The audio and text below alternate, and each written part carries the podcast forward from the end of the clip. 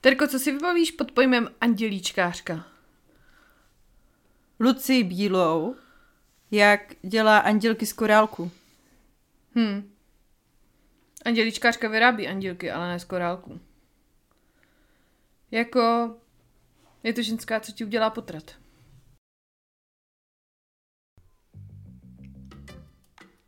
Její výsost Terka A její veličenstvo Romča vás vítají na audienci v království sebezábavy.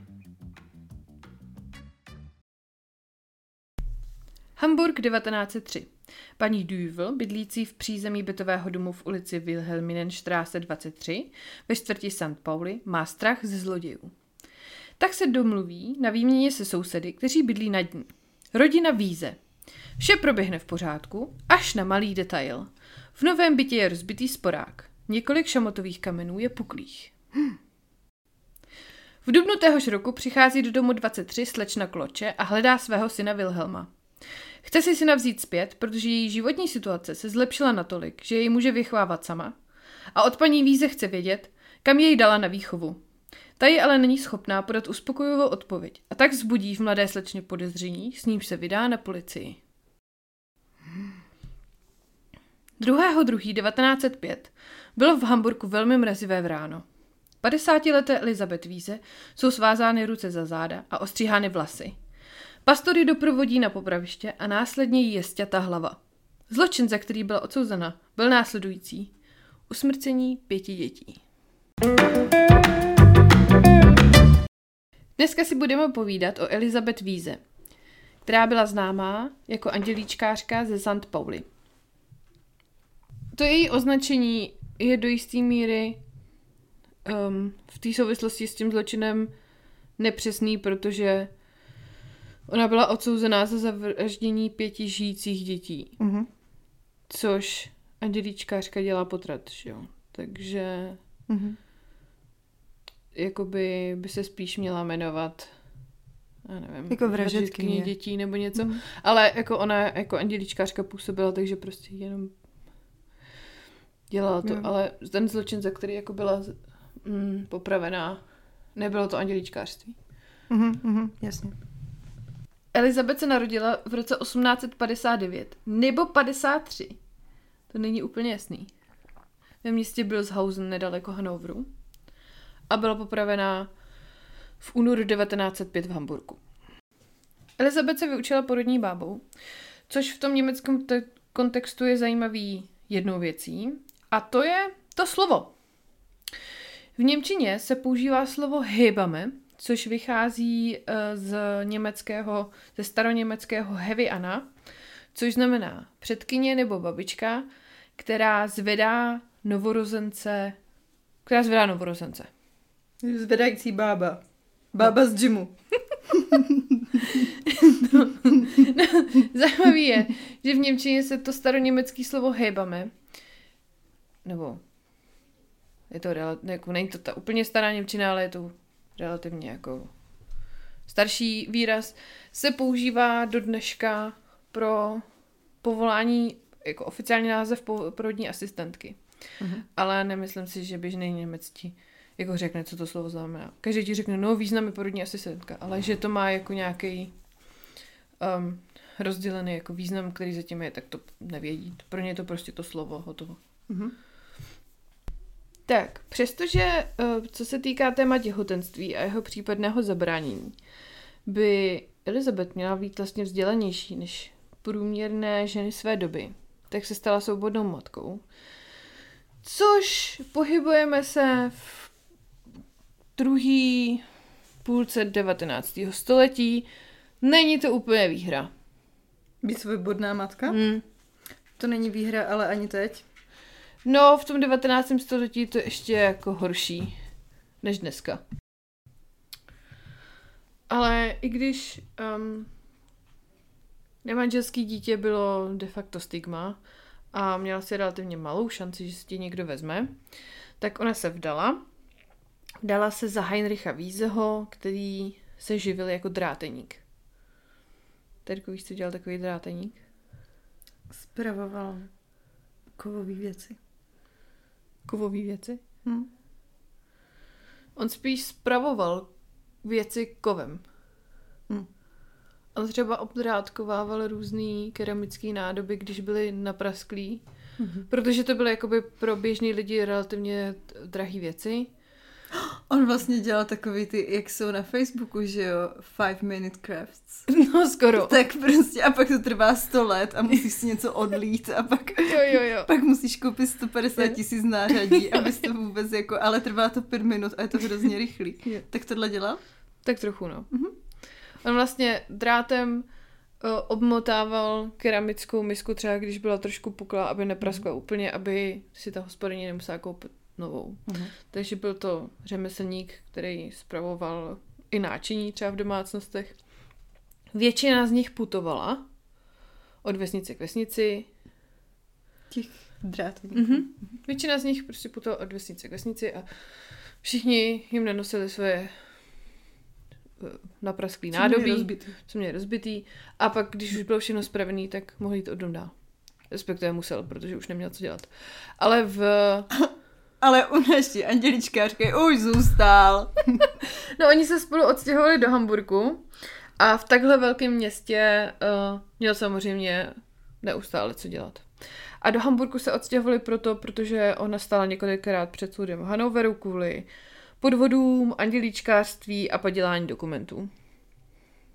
A protože v téhle době neexistuje žádný moc jako registr nějakých zločinců, tak to, že si něco odsedila v Hanoveru, o tom v Hamburgu vůbec nikdo netušil Mhm. a normálně se tam dál živila jako uh, hejbame, jako porodní asistentka.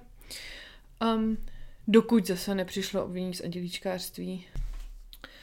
V roce 1896 se rodina stěhuje do Hamburgu, do čtvrti St. Pauli, do Wilhelminenstraße, což je dost zajímavý, protože ta čtvrť je součástí takzvaný Reeperbahn, což je, byla a je taková socka čtvrť u řeky.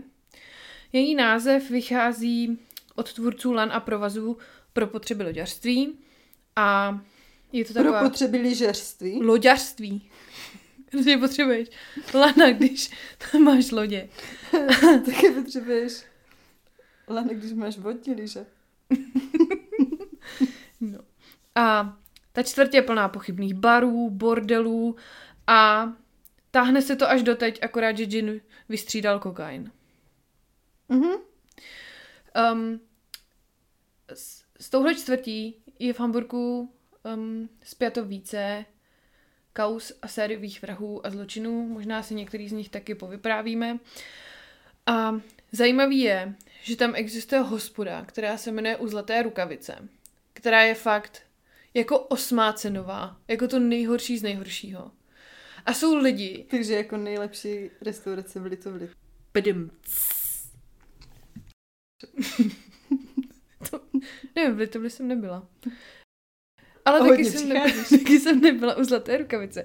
Ale jsou lidé, kteří si jako chodí tuhle hospodu prohlídnout jako prostě turistickou atrakci. Aby se prostě přišli podívat na třeba ty. jak Češi jezdí prostě do banátu, že? No a rodina Víze do tohle prostředí zapadá absolutně dokonale. Elizabeth je mm, porodní asistentka, která nemůže své povolání zase až tak jako úplně vykonávat, protože je odsouzená za andělíčkářství. A Heinrich je řemeslník, který vydělává peníze spravováním rozbitých věcí, takže úplně jako nejbohatší rodina to nebude. Mhm. Takže žijou v nájemním domě, kde je více do um, bytů a um, jsou jakoby i um, svědectví o tom, že se, že se často hádají a asi tam docházelo i k násilí. V téhle době to není nic zvláštního. Ona mu vyčítá, že chlastá, on jí, že moc utrácí. Um, aby se zlepšil rodinný rozpočet, tak Elizabeth napadne, že by byl dobrý nápad poslat dceru Paulu um, No, teď mě napadly absolutně jenom ek- německý ekvivalenty toho slova. Chceš vědět, co napadlo mě? No, Paula, to je hvězda, která se ti nezdá. Dělá puding strakatý, jednou Pauli, tak ty.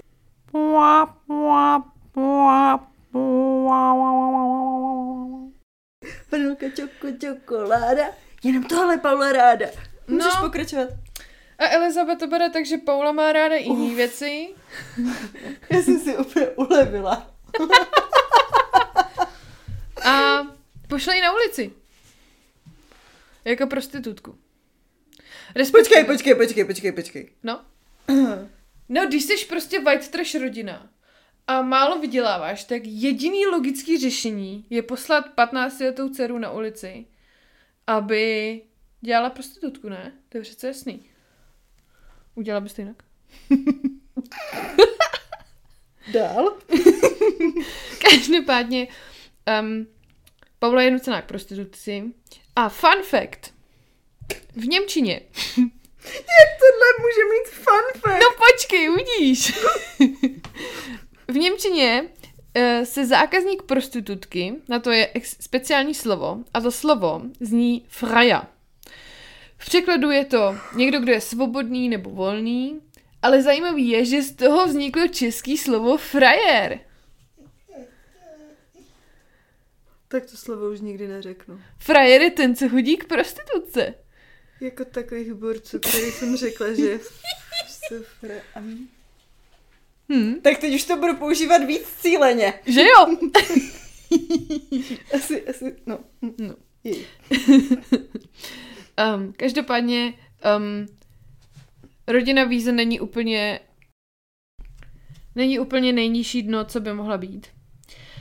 Mají přece jenom byt a v něm dva pokoje, takže dcera Paula nemusí jít na ulici, ale podá si inzerát do novin. A ten zněl. Junge Dame bittet einen edeldenkenden Herrn um eine Unterstützung von 30 Mark gegen dankbare Rückzahlung. Hm, tak na co nemám dostatečně bodíku na Duolingo to, na tohle. A tak ty máš tříletý vztah s Duolingem. Jsi dost jednostranný.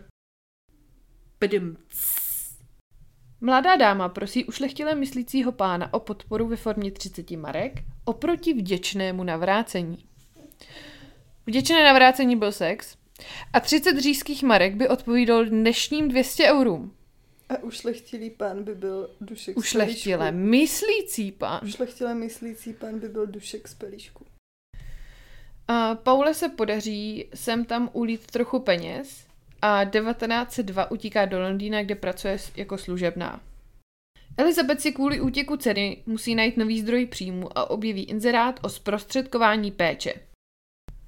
Jedná se o nechtěný děti, který jsou daný do rodin převážně v zahraničí. Nebo to aspoň tvrdila Elizabeth. Tahle činnost nebyla nějak neobvyklá, protože siročence byly přeplněný a podobný zprostředkovatelky byly běžný a dokonce kontrolovaný a to eh, personálem sirotčinců. Ale naše Elizabeth tuhle činnost musela um, vykonávat nelegálně, protože byla odsouzena andělíčkářka a tím pádem nesměla se točit kolem dětí jako vůbec. Děti se dávaly buď to k adopci, kdy to fungovalo stejně jako dneska, prostě mm-hmm. nemohla si mít děti a tak si vzala nějaký nechtěný dítě nebo osiřelý dítě a bylo to hotovo. A nebo takzvaně na výchovu, většinou na venkov, kdy se počítalo s tím, že maminka si po nějakém čase to dítě vyzvedne a to třeba proto, že se eh, vdala a ten manžel svolil, aby si to dítě vzala sebou. Často to mohlo být i tak, že to dítě bylo jeho a oni se jakoby nestačili vzít, ale aby ona neměla ostudu, tak ho musela porodit, dá pryč, pak se vzali a vzali zase zpátky mm-hmm. a někam se odstěhovali a my jsme tady jako rodinka. Um, nebo prostě se jí podařilo vdát za někoho, komu nevadilo, že bude vychovávat cizí dítě. Mhm. Už v 19. století existovali muži, kterým to prostě nevadilo. a Slyšíte to? Pokud dítě bylo dané na výchovu, tak ty matky měsíčně platily nějakou částku za pobyt toho dítě na venkově, hlavně jakoby na stravu a podobně. A ty děti samozřejmě, pokud byly větší, tak museli v tom místě, kde byly daní na výchovu, jako dřít. Takže často nepřežili. Ale Je to doba, ve které nepřežili často jakýkoliv děti. Takže ty matky platily za to, že tam dělali ty děti pracovní sílu navíc? Oni de facto platili za to, že prostě měli vůbec možnost, aby to dítě někde žilo a No, dostávalo jako jídlo. Jo, ale Hm? Si představím Je to hodně některý, shady, je jako, to hodně shady. Si představím některé práce na venkově, Mhm. který se musí dělat, tak Aha. Nebo třeba, když ti začne hnít kohout do toho, že jo? koho ty na mě vůbec nevytahují. to je trauma. To je trauma. Dobře. No ale To bych každopádně, radši umřela. každopádně takhle to chodilo. Docela je zajímavý, že stejný osud postihl Astrid Lindgrenovou, která v 18 porodila syna Larse, který je, uh, který je předlohou toho Laseho dětí z Blurbnu, protože Lase je jakoby přizdívka pro Larseho. Mm. Jakože Michal je Míša a Jasně. Jan je Honza, tak Lase je Lars. A ona otěhotněla a jediný místo, kde mohla dítě uh, anonymně porodit, bylo Dánsko, takže ona musela, ona musela ze Švédska jít do Dánska, dítě porodila a dala ho takhle na výchovu. Ona pak odešla, ona je z venkova, že jo, z toho, z toho o, okolí Mhm. um, Smol, ne, nevím, jak se ta část jmenuje, ale je to jakoby venkov. A ona se pak odstěhovala do Stockholmu a udělala si kurz sekretářky a právě z toho platu platila, aby malý Lase měl Mohl co jíst a tak dále. Spoj. No, ona si ho brala zpátky, když mu byly tři roky, takže právě za tyhle malé děti se platilo nejvíc, protože oni jakoby nemohli to svoje jídlo odpracovat. Že? Mm. Takže byli jako hladový zbytečný krk v cizí domácnosti, takže na ní se prostě platit muselo. No ona si pak Lase ho vzala zpátky a vdala se za Lindgrena. Mhm. A o ní bychom si možná mohli udělat samostatný díl. Mohli. Mohli určitě. Mohli. Určitě uděláme. No. Takže, ale vím si, že to um, si někdy, to už jsi ve 20. století, pokud jde o Astrid Lindgrenovou, takže to je jako Mhm. mm-hmm. praxe, která se táhla relativně dlouho. Mezi létem 1902 a dubnem 1903 zmizí v Hamburgu několik miminek. Berta Blank, Peter Schultheis, Franz Sommer a Wilhelm Kloče.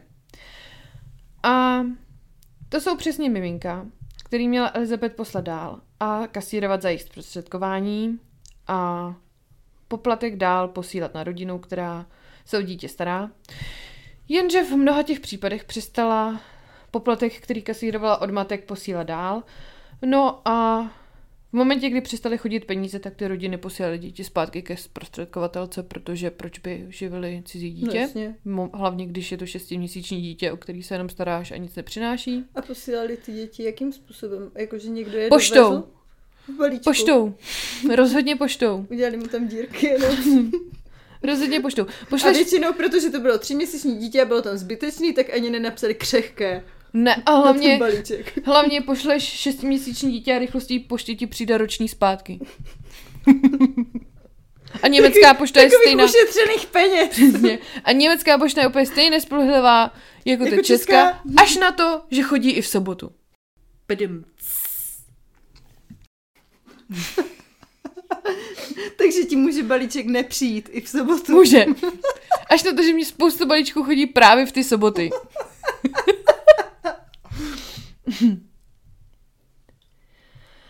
A právě ten No moment... počkej, ale jak je teda posílali? Já nevím, prostě nějakým... No asi s kočárem. No jako to s musel někým, někdo s někým. No jako tohle je Představ fakt si, že detail, jsi o po kterém taxikář, někdo ti, někdo ti jako narve dítě a řekne a jedete s ním až do Dánska. Jako, um, myslím si, že ty děti se spíš, pokud to nebyla adopce, tak se spíš neposílali zas až tak daleko. Bylo to prostě nejbližší Jo. dvůr někde za městem. No, dobře. A vždycky si někdo našel, kdo šel na nějaký trh prodávat nebo Už dva něco. týdny chodíš, tak běž pěšky.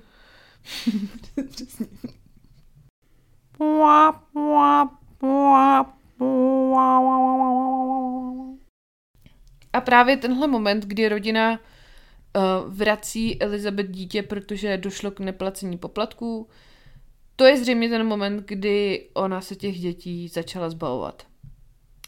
Mhm. Zajímavé je, že to vůbec není to, že prostě si zaplacená za zprostředkování nějaký péče, máš tam dávat poplatek za pobyt toho dítěte, ty to neuděláš, dítě se ti vrátí a, to, a ty ho zabiješ, tak tohle jako celistvý fenomén není absolutně nic neznámého nebo unikátního. V angličtině proto dokonce existuje výraz a jmenuje se to baby farming. Dun, dun, dun. Jsem si představila, jak ty hlavičky dětí lezou z toho záhonku. Jako v Arabele! No a nad nima stojí ta, ta andělička a říká jen tou lopatou. Zpátky!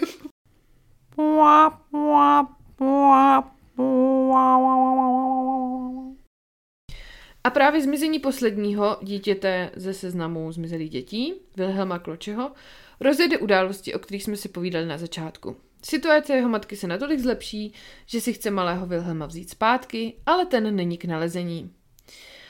Já jsem čerpala uh, z knihy o Elizabeth Víze, která byla napsaná um, Katrin Hanke, ale je to napsaný jako román. A uh, v tom románu je malá odchylka vůči realitě, že když uh, slečna Kloče hledá Wilhelma, tak um, Elizabeth se jí pokusí strčit jiný dítě. První věc, co mě napadla. No, takže business plán. Hlídáš rybičku, umře, koupíš novou.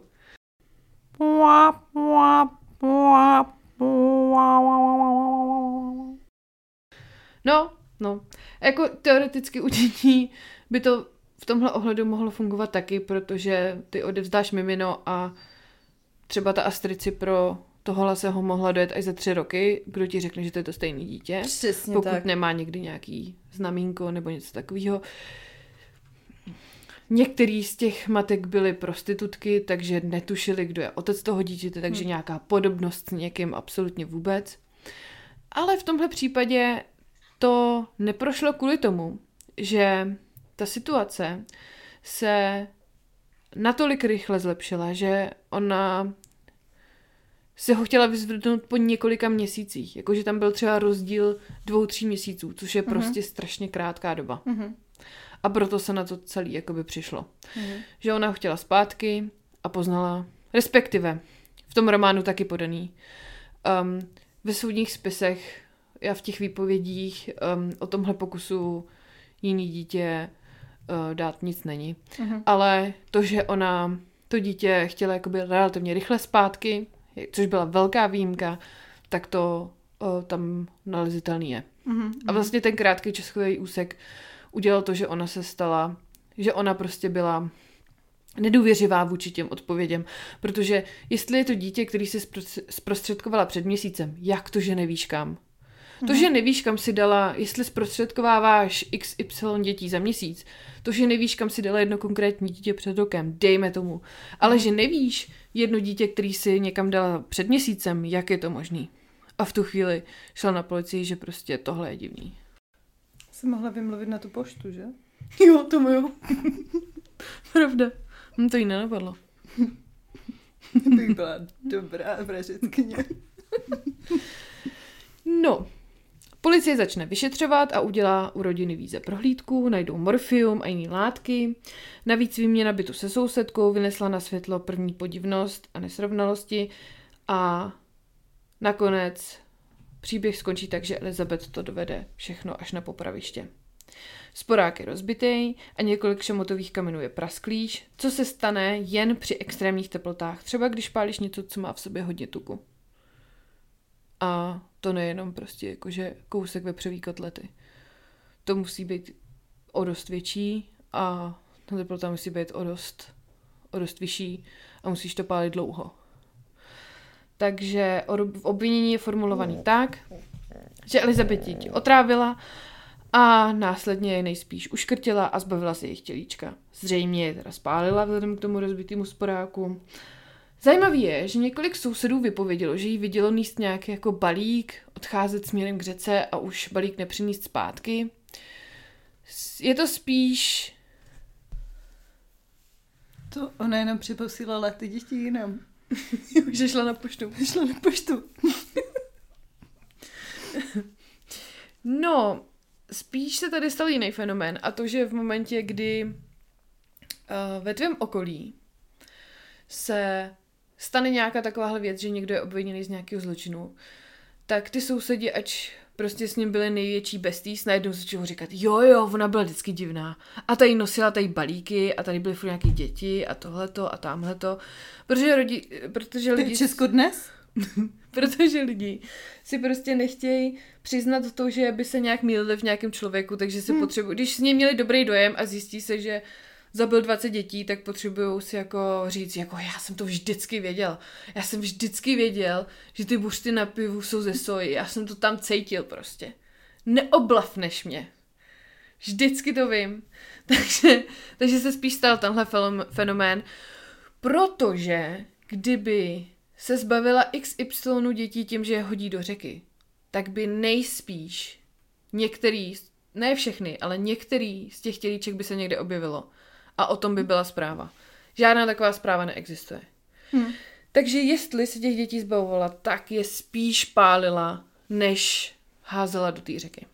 A nebo ještě pořád někde kolujou. Pořád, ještě, jo, ještě jsou, ještě je v depu na poště v Hamburgu. Nedoručeno. Rozhodně nedoručeno. Vrátit odesilateli. Odesilatel nedostižen. Odesilatel nedostižen. Kdo teď neotvírá? No a na ta ulici už se jmenuje jinak, takže to je jasné. Tak to jsou úplně prdeli. To už nikdy nedoručej. Pdm. Elizabeth před soudem celou uh, dobu svou vinu popírá. Takže jestli skutečně některý z těch dětí zabila nebo ne, se vlastně neví. Byl to uh, proces postavený na indicích, na mm. výpovědi těch sousedů, o tom, že ona měla doma morfium a podobné látky, o tom, že byl rozbitý ten sporák a že teda se hledají nějaký mimina, o kterých tvrdila, že je zprostředkovala a nedalo se to dohledat. Ale o ničem víc to víceméně nebylo, až na dítě, o kterým si můžeme být stoprocentně jistý, že ho zabila. A to byl syn dcery Pauly. Hmm. Protože ta zřejmě odjela do Londýna už těhotná, zřejmě s jedním ze svých frérů. A pak, když to teda zjistila, tak se vrátila do Hamburgu, protože matka porodní asistentka a tak to se ten problém nějakým způsobem rychle vyřeší. A myslím si, že ona sama asi úplně nevíme, co plánovala nebo co neplánovala. Každopádně ona u toho soudu vyloženě vypovídala tak, že uh, došlo k tomu porodu a uh, stará víze miminko hned utopila a zřejmě to nebylo úplně koncensuální, protože mm-hmm. dcera Paula u soudu oslovuje, nebo respektive mluví o Elizabeth jenom o, jako o té staré víze, že už jako slovo matka už nikdy nepadne. Mm-hmm. A asi si můžeme možná domnívat, že si Mimino chtěla nechat. Mm-hmm. Ale víze se potřeba zbavit problému, mm-hmm. protože by musela živit další krk. Jasně. Protože si myslela, že dcera se zbalí, znovu odjede do Londýna a ona bude muset bude živit, prachy. živit vnuka a nebude živit vnuka, Jasně. takže se ho zbavila. Takže jestli, jestli zabila pět dětí, nebo jenom jedno, to víceméně nevíme. Při soudu byla obviněná i z toho, že se pokusila otrávit manžela, dokonce se ho i pokusila prý údajně podříznout, ale z těchto obvinění víceméně sešlo a jediný, co zbylo, tak byla vražda těch pěti mimin. A za to byla odsuzená a stěta. Mm-hmm. No. Zajímavý je, že v Hamburgu její příběh trošku rezonuje dodnes, protože byla popravená 1905. Mm-hmm. V roce 2005 se objevilo spoustu článků, které to nějakým způsobem připomínali a, a nějak se tím zabývali, celou tu historii. Je to taky jedna z mála věcí, která se objevila ve své době v anglických novinách v Londýně, mm-hmm. ale um, jako třeba český informace o tom moc nejsou, žádný český podcast se tím se nezabýval, co jsem, co jsem našla. Mm-hmm. A zajímavé je, že ani ne moc těch německých. Já jsem um, poslouchala jako audioknihu ten román od Katrin Hanke, a jako poslouchám dost těch německých podcastů. Oni zase ne až tak často jdou do těch historických uh, kriminálních příběhů, ale i ty, který do nich trochu jdou, tak uh, ten příběh zas až tak často nenajdeš. Mhm. Ač v Hamburgu samotným uh, to je jakoby... Prošpikovaný To, to jako... Jo, v Hamburgu toho je za prvý dost prošpikovaný, takže jako tam jsou zajímavější možná případy než ta Elizabeth Víze. Ale jakoby když v, ha- v Hamburgu budeš mít určitě nějakou jako krimi prohlídku městem, tak jako ona bude rozhodně člověk, který bude zmíněný. Mm, Je to jako známý jméno, Jo. jako ty Hamburčany to znají. Mhm. Takže jenom čo, co tě na tom baví? Proč jsi tenhle příběh vybrala? Um, chcem se obecně bavit o tom, co mě jako zajímá na True Crime, protože to by možná bylo na samostatný díl. Ale um, jako mě baví ty historické věci, baví mě i to, baví mě i třeba ten uh, rozdíl oproti dnešku, protože třeba, já si myslím, že tohle je zločin, který by se dneska už nestal. Mhm. To, že jako uh, matka po porodu v rámci laktační psychózy i bez laktační psychózy udusí mimino, který chtěla nebo nechtěla, to se jako děje. Ale, to, ale ten baby farming víceméně už ne. Protože buď to ty zprostředkuješ to dítě a ta rodina ho chce, a dobrý, ale jako už neplatíš prostě poplatky, že pěstonská péče, to, to jako je všude řízený státem a takhle. Nebo takhle, já samozřejmě nevím, jak to vypadá v nějakých jako zapadlejších vesnicích Afriky, Asie a tak dál, ale v Evropě uh, ten baby farming už určitě neexistuje. Mhm. Jako ne, není, už jako není důvod, proč už kdo by jako těm lidem platil za co. Takže třeba to je zajímavý, že to je zločin, který už dneska prostě neexistuje. Nebo v civilizovaném světě už víceméně Mhm, neexistuje. mhm, mhm. Co, což jako je dost zajímavý. A tyhle souvislosti mě zajímají. No a ty kriminální příběhy, tak to je jako fakt na díl, no. Jo. Bavilo to tebe? Kvůli vtípkům s poštou?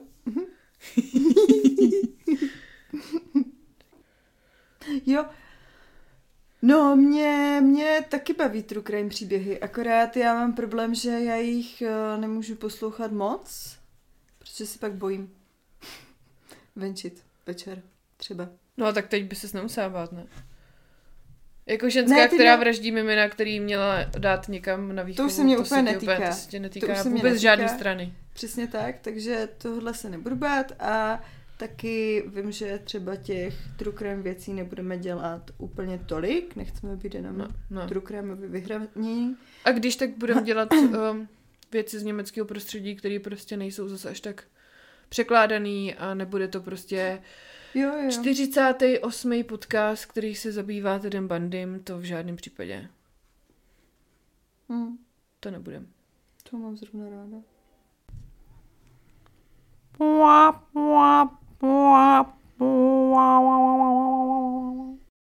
Hm? Hlavně, že se bojíš chodit venčit, veď? Mhm. Tak zrovna, No právě, no právě. zrovna teda Bandy bys chtěla potkat, když Ne, půjdeš nechtěla. venčit, no. Teď mi to řekla a úplně se budu bát večer. No, musíš se koukat, kde jsou žlutý brouci. Jako Volkswagen brouk. Já myslela světlušky. Světlušky ti napadly? A ne imperialistický si brouk říkala, to smrdí, nebo co, že kolem něho lítají žlutý brouk. Já jsem To myslela, v žádném, to v žádném z těch 48 true crime podcastů neříkali. já jsem myslela, že ti napadl imperialistický brouk. Ne. Mandalinka bramborová, ta žlutá, že jo? A to by napadly světlušky? Jo, Dobře, no. žlutý brouček. Tak jo. Ne, ne, Volkswagen brouk, protože v tom on jezdil, že jo? Uh, no, taky mě baví uh, true crime. Nemůžu se na ně dívat moc, to už jsem řekla. Já jsem zjistila, že pro mě je třeba jednodušší to poslouchat, než koukat na ty dokumenty. Že to audio jako... No tak Zvládám dokumenty, eh, true crime dokumenty mě obecně serou, protože tam se stokrát vždycky omílá to stejný a jedna hlasová zpráva se tam pouští sto tisíckrát. Všichni jsou kolem toho důležití jak prdel. Očividně jsem se nedívala na ty správný, samozřejmě jo, může někdo namítat, ale prostě ne. Já to poslouchám občas, protože se pak bojím, ale prostě nemůžu si pustit šest true crime podcastů za, za sebou, protože pak prostě za prvé mám pocit, že někdo bydlí u mě doma ve zdi a sleduje mě.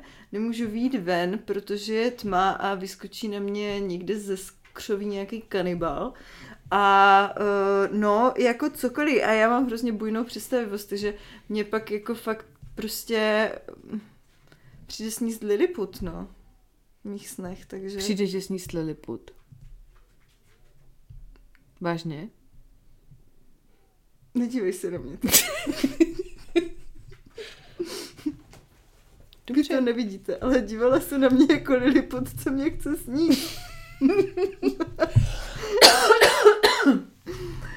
Uh, takže bych to uzavřela, taky mám ráda, ale ne to, mm, nemůžu prostě koukat na nich nebo poslouchat jich moc. A uh, to my nebudeme dělat jich moc, takže je to fajn. A baví mě, no ta pošta, to mě hodně baví. Taká pošta pro tebe. Hej, tak já zkusím vybírat jenom true crime příběhy, kde by si jako nemohla být oběť. Jo, jo, ano. Kde budou oběti muži, děti, prostitutky, něco, co prostě vůbec nejseš. No i když. Ty prostitutky. Jo, no.